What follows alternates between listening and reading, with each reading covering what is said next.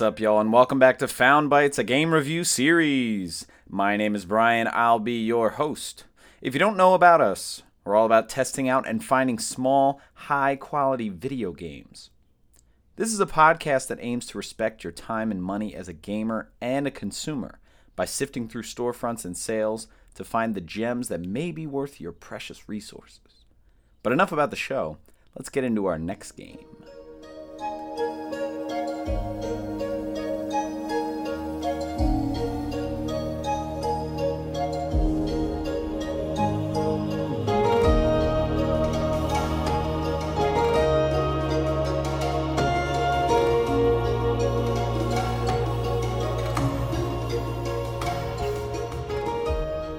Dandara is the game for this week's episode. So let's jump right into some release dates. Initially, it was released in February of 2018 for Android, iOS, Linux, Mac, PC, Switch, PS4, and Xbox One. So a nice one shot there. It was developed by a studio called Long Hat House, uh, which is actually two guys. So it's a small studio, uh, and they're uh, from Brazil. More on that a little bit later because there is some significance there. Uh, but I did check out their website, and it's a really great website. They have a lot of pictures. They're, it's a very personable website, um, and they have a nice quote that says, uh, "Games you would maybe want to make your granny play someday." Um, so I thought that was kind of nice. Uh, this seems to be their first major title. Before this, they've done uh, a couple mobile games. The publisher was Raw Fury, uh, and they are a Swedish publisher, and they publish a lot of indie games, some of which that we may uh, cover on this show at some point, like West of Dead and Call of the Sea. In 2020, uh, March of 2020, uh, their DLC called Trials of Fear was released for the game. It was released for free. And from then on, when you bought the game, you bought the Trials of Fear edition, and it came with that DLC for free. So, pretty cool. Always really nice when uh, a dev gives free DLC. I think that's really cool. And then, fast forward to September of 2020, uh, the game actually had a physical release, but only on Switch. And this was published by, again, another one of these companies that we're talking about, like Limited Run. Uh, this company is called Super Rare Games, and they specifically I believe, only do Switch games. Uh, so they published a regular version, just the game in the box, and a collector's edition. I bought the collector's edition, and it is awesome. This is one of the best collector's editions that I bought. It came with uh, a CD soundtrack, which is kind of cool, a, a replica necklace that she wears in the game, a nice pin, and then a bunch of stickers. It came with a deck of cards, which is pretty cool. And it also came with these special cards that have to do with items in the game. I, I really like that. And then the best part of this, this came with a hardback, kind of a cross between a guidebook and a lore book and an art book. It is amazing. If you're into that, of course, like before. Uh, they've all sold out. However, I have seen it on eBay for pretty reasonable prices. So if you're interested in that, you might want to check that out. So just the game, the original MSRP, the digital, uh, was $14.99, and then the super rare editions. Uh, so just the main game was the physical game was 35. Uh, it's U.S. equivalent because I think they're uh, either European or maybe a Canadian company but the collector's edition was $100. So it might be a little steep for some people other people that might be uh, right up your alley. I am really happy with this. Um, and I mentioned uh, checking it out on eBay because I did see some uh, buy it nows for 125 brand new. I think that's a great deal. Uh, runtime of the game is around seven hours if you're just playing it straight through uh, the story, not doing anything extra. Um, and if you're trying to 100% the game, could be about 12 hours. Just a point about that. Um, when I'm talking about run times, I'm actually using a site called howlongtobeat.com. For the PlayStation community, this game does have a platinum trophy, but I found it to be very tough. I looked at some of these trophies. Um, one of the trophies is to beat the game in under two hours, and then there's one that says beat our time, meaning the developers, and they beat it in I think an hour and 17, which is insane. Me personally, I got this game on sale. I paid $5.99 for this game. An absolute steal. I played it on PS4. I beat it on PS4. I put a little more than eight hours into my first playthrough. I was gonna go back and try to clean up some of the trophies, but I think it would require another playthrough. I did start it again for this podcast to see how the beginning of the game a little refresher there. What drew me to the game, I really liked the unique gameplay, which we'll talk about in a little bit. No one really recommended this game. The other thing that really got me is I looked at the name and it was Dandara. I didn't know what that meant. I thought, oh, that's kind of a cool name. And also, I saw the picture of the character, uh, this woman with this long yellow scarf and this dope afro. She looks super boss, and she had this like you know real strong look on her face. Like, oh man, this she's she looks like a total badass. Um, so that's what really drew me to the game. And then I looked up the name, and there's a lot of significance for this name which again we'll talk about in a little bit. I did not play the DLC yet. I have read that it's supposed to incorporate very well with the game, almost seamlessly. When I beat it, uh, the DLC was not out yet, so maybe I'll go back at, at some point uh, and check out that DLC.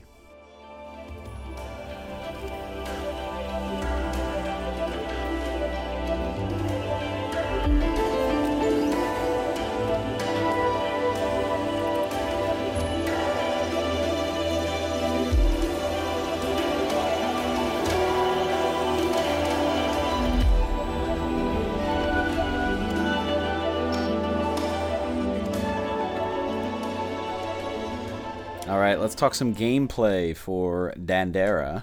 So, this game is a Metroidvania 2D platformer, like we've seen before, but a big emphasis on a platformer and a very unique emphasis. I gotta say, in terms of straight gameplay, this is one of the most unique things I've ever seen in a game. So, let's jump right into it. So, the basic thing that we're looking at that's so unique is the traversal in the game. And when I say traversal, I mean that in sort of the micro sense. So, how your character is actually moving. You are not walking, you are not running, you are not moving the joystick side to side to move your character. You are only jumping. If I'm looking at the screen, there'll be a platform that your character is standing on, and then there'll probably be a platform above your character, which you might uh, perceive as the ceiling. However, that is not the case. On these flat spaces, you will see white sections. It almost looks like they're frosted over, but they're only in small sections. And a white section dictates an area that you can jump to. And as your character is sitting there, you see what kind of looks like a half circle and almost like a compass needle that's pointing a straight line. And that is what is going to move if you move the joystick. And what it's doing is it's aiming for the next spot for your character to jump to. And it's very precise. And I gotta say, it's really well done.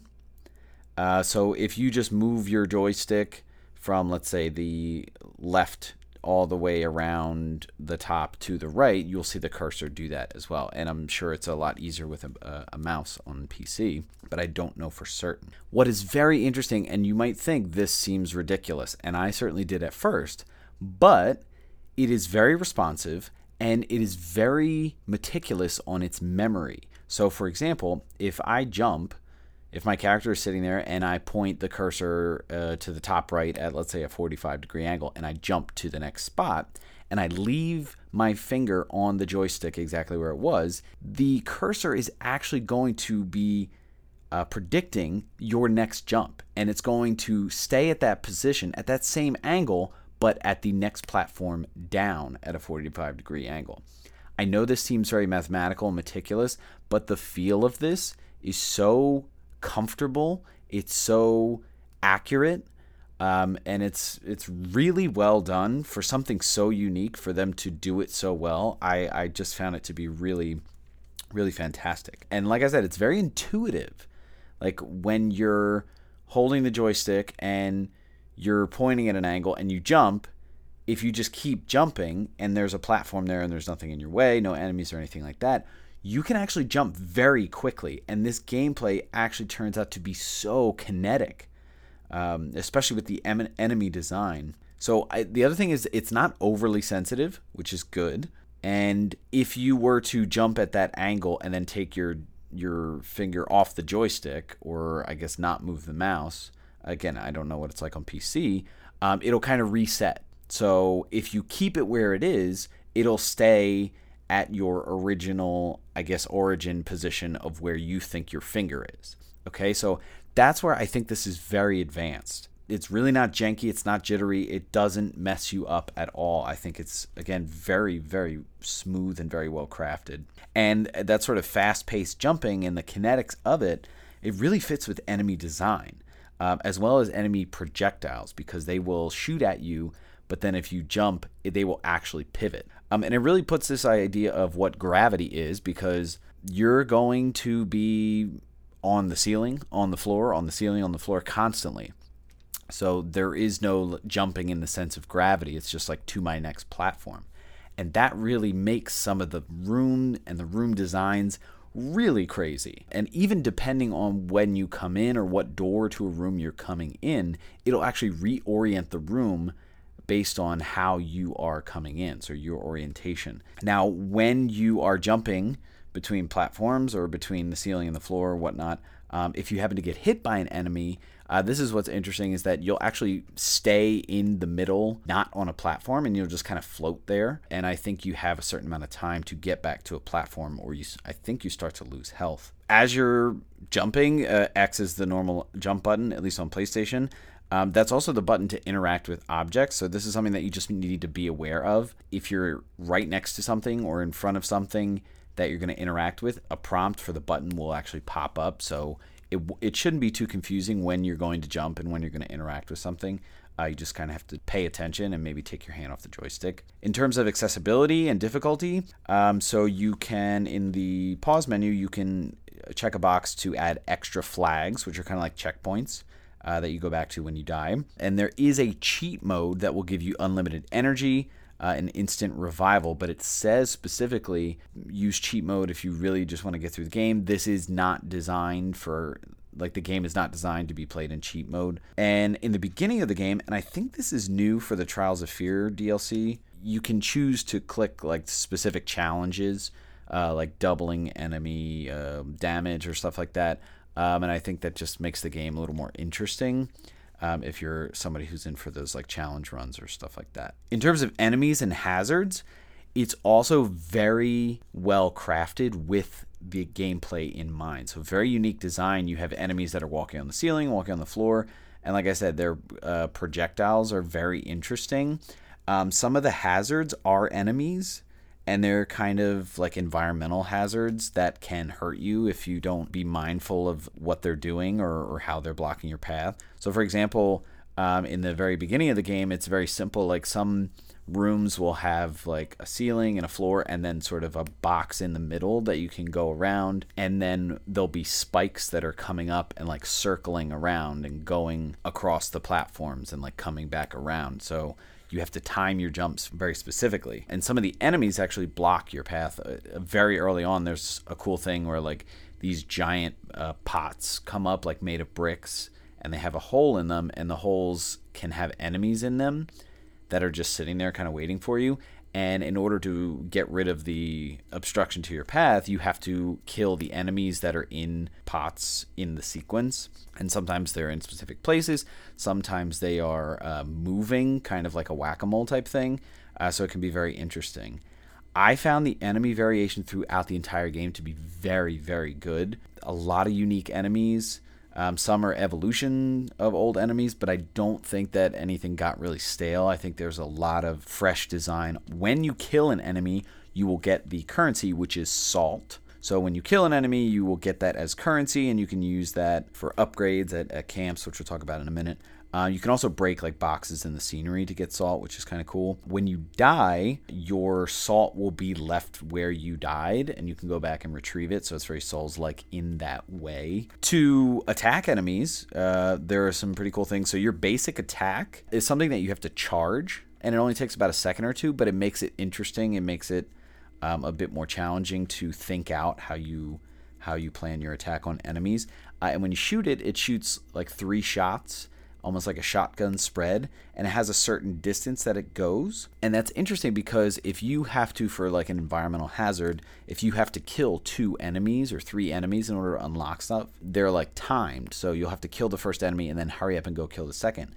And then so you really have to get used to the weapon attack, its range, and the movement in the game. And this can make it very interesting. I, I like this challenge. I think it's very well done, especially early on. I don't think it's too tough, but it's really trying to train you and get you used to the kinetics of the movement and coupling that with the basic attack. I don't think this is that great of an attack, and I think that's supplemented by some of the special weapons that you get. And they have a really great variety. Uh, like a simple one is just a missile that really blows up things, uh, and it moves very fast. So if you're in a pinch and you need to, you know, fire off a couple missiles, that's pretty cool.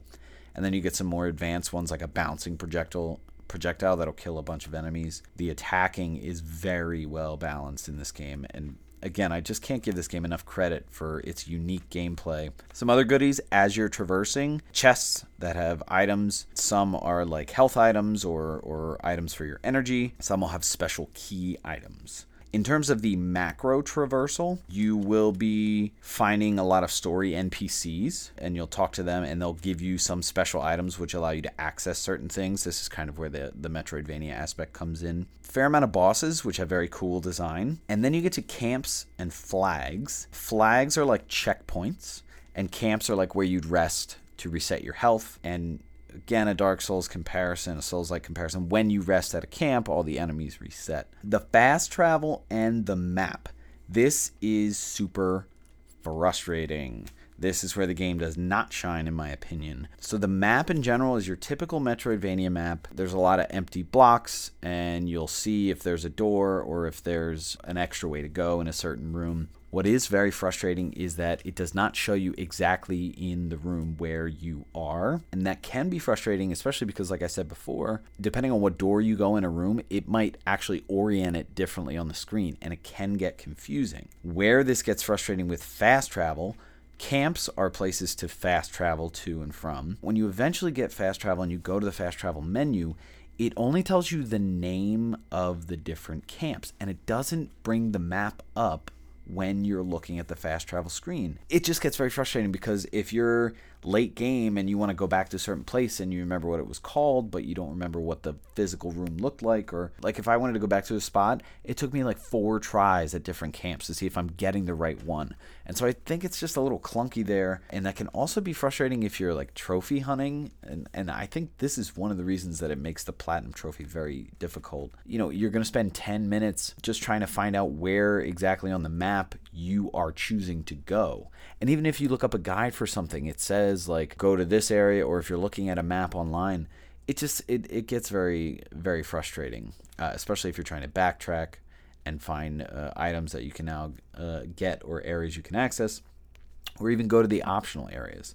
Um, it can be confusing because you might see on the map, hey, I want to go there. There's an extension there, but it might take you 10 minutes just to figure out where exactly that is.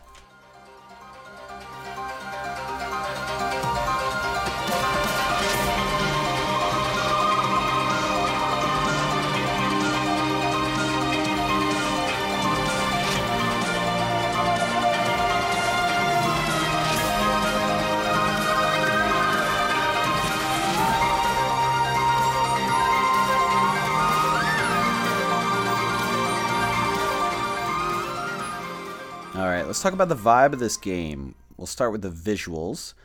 Uh, so the character and pretty much the whole game is, I think, either eight or maybe 16 bit. It's very pixelated, but mainly the figures, Dandara and the enemy figures, are a bit pixelated. NPCs are very interesting. Some of them are very large or, or very differently shaped and not pixelated and rendered more. It's really interesting because I've I think it helps to show that they're very unique. I, I think it's very cool, like going up to this giant character and it's like, oh, hey, we're friends. And, you know, the scale, it kind of makes it just super interesting. Uh, also, there are these kind of cut scenes with Dandara in sort of a, you know, a more rendered but still pixelated uh, version so you can see her eyes and, and you know her hair and her face more clearly anything that is on the quote unquote platforms or sort of in the in the foreground like where you're jumping to is also kind of pixelated but I find it interesting because in the background, it's a little more rendered. It's very interestingly illustrated, shows some interesting depth and distance. Like it'll you know have statues that are in a line but progressively further away and off a little bit to the side and it really gives some volume to to the background in the game it makes you feel like there's you know these large areas, these cavernous areas. Interesting use of color and shading. I also really like is the illustrations in the background really match the area, whether it's the name of the area or the music in the area. And that's a good transition into the music. I love the music in this game certainly a common theme with the games that we re- we've reviewed so far, but very unique, interesting uh, woodwinds and flutes, and it can be whimsical at times in certain areas where you're discovering or seeing things, and and even when you're in a boss battle, it really just captures the area so well. And this music was composed by a guy named uh, Thommaz Kauffmann, who's also from Brazil. Again, another interesting connection, and we'll kind of wrap that up in a in a second here. But what's interesting about this incorporation of the music with the areas, and sometimes it's whimsical and and sort of uh, elegant, and other times it's strong and and forceful. I think this really embodies this character so well and sort of the contrast in her, the character Dandara. So when you look at her in the beginning and, and on the, the main screen, she is tough. She's got this real strong, stern look on her face, and she has such elegance and dexterity. I mean, when obviously the the idea of the jumping is is so elegant, but just little things like when you go through a door, she jumps up and does a backflip, and you she goes in head first, and it's so elegant and she has this fleet of foot about her. She is eh, she's so complex and she has this dichotomy of being strong yet elegant and dexterous. I, I think it's just it's just so well rendered visually. It's well rendered with the environments and the music. I just think there's such an incorporation here between the visuals, the audio, the gameplay that I don't see in many games. So I, I really have to tip tip my hat to them here. And the last thing that's sort of capturing the vibe here is the character Dandara. When I first looked at this game, I thought the name was interesting, so I did look it up. And it turns out Dandara is actually an historical figure. She was an Afro Brazilian warrior during Brazil's colonial period uh, when there was a lot of enslavement going on, and she helped free an entire settlement from enslavement um, and and got people to um, you know be liberated. Her story seems a bit more legendary and kind of like a folk hero. Uh, there's a lot of mystery behind her life, at least what I could find. Um, but I would imagine that you know these developers, they're Brazilian. They may know this character, this folklore. Maybe this was a story that they were told, you know, when they were growing up, like a bedtime story of you know Dandara, the the warrior. I just I I love that. I love bringing out this cultural figure that no one really knows about and um, exemplifying it in the game. And it does actually tie in a lot of things loosely. I feel I don't think that there's, you know, at least from what I see, I don't. There was not a lot of information I could find about it about her, but things like uh, you know fighting oppression and there's a general and there's an army and all this stuff, and that's constantly talked about in the game. Um, freeing the lands from army rule is talked about a lot. Um, music and art, very interesting, especially with NPCs. Um, music and art are referenced as being like discarded by the army, and that's something that's so interesting um, because you know when a culture is oppressed, like the art and music are so intertwined with culture, and I could see how someone who's oppressing them might take that away. Um, so the idea that they have to be freed was just so interesting to me. So this incorporation of this historical figure really made me want to dive in more with this game and, and kind of check out what what they were trying to tell, what story they were trying to tell.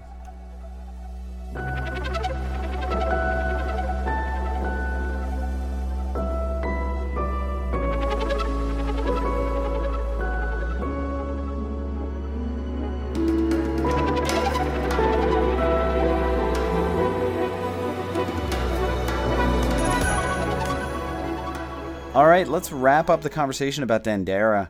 I gotta say, overall, this is a great experience for a game. Uh, the story is interesting. It's a bit ambiguous, not too involved, but a lot of key words uh, that kind of point to this historical figure and things that may be parallels or interesting links to things that happen in history. Uh, the music and the ambiance is just so fantastic. This the gameplay in this game, I, I can't say it enough, is so unique and everything is so well sewn together uh, from a standpoint of music, gameplay, visuals, and lore. And the accessibility options. I think that there's a lot of customization if you're not well versed in Metroidvanias. I don't think anyone is going to be well versed in this game. I think it does a, a, good job of kind of scaffolding. And then, of course, the pitfalls of, of the Metroidvania, uh, the things that I think are the most frustrating the map, the fast travel, backtracking, trying to go for trophies in this game is so tough, I feel. Uh, but despite all of that, such a worthwhile experience. If you can find this under $10, absolutely buy it. I certainly think it's worth 15 the regular price, but uh, I'll kind of leave that up to you and your uh, genre preferences. Uh, I know my brother did play this per my recommendation, and he beat it and he loved it. Um, so there's two recommendations for you. That will wrap up this episode. Stay tuned for our next episode to see what new game we found for you.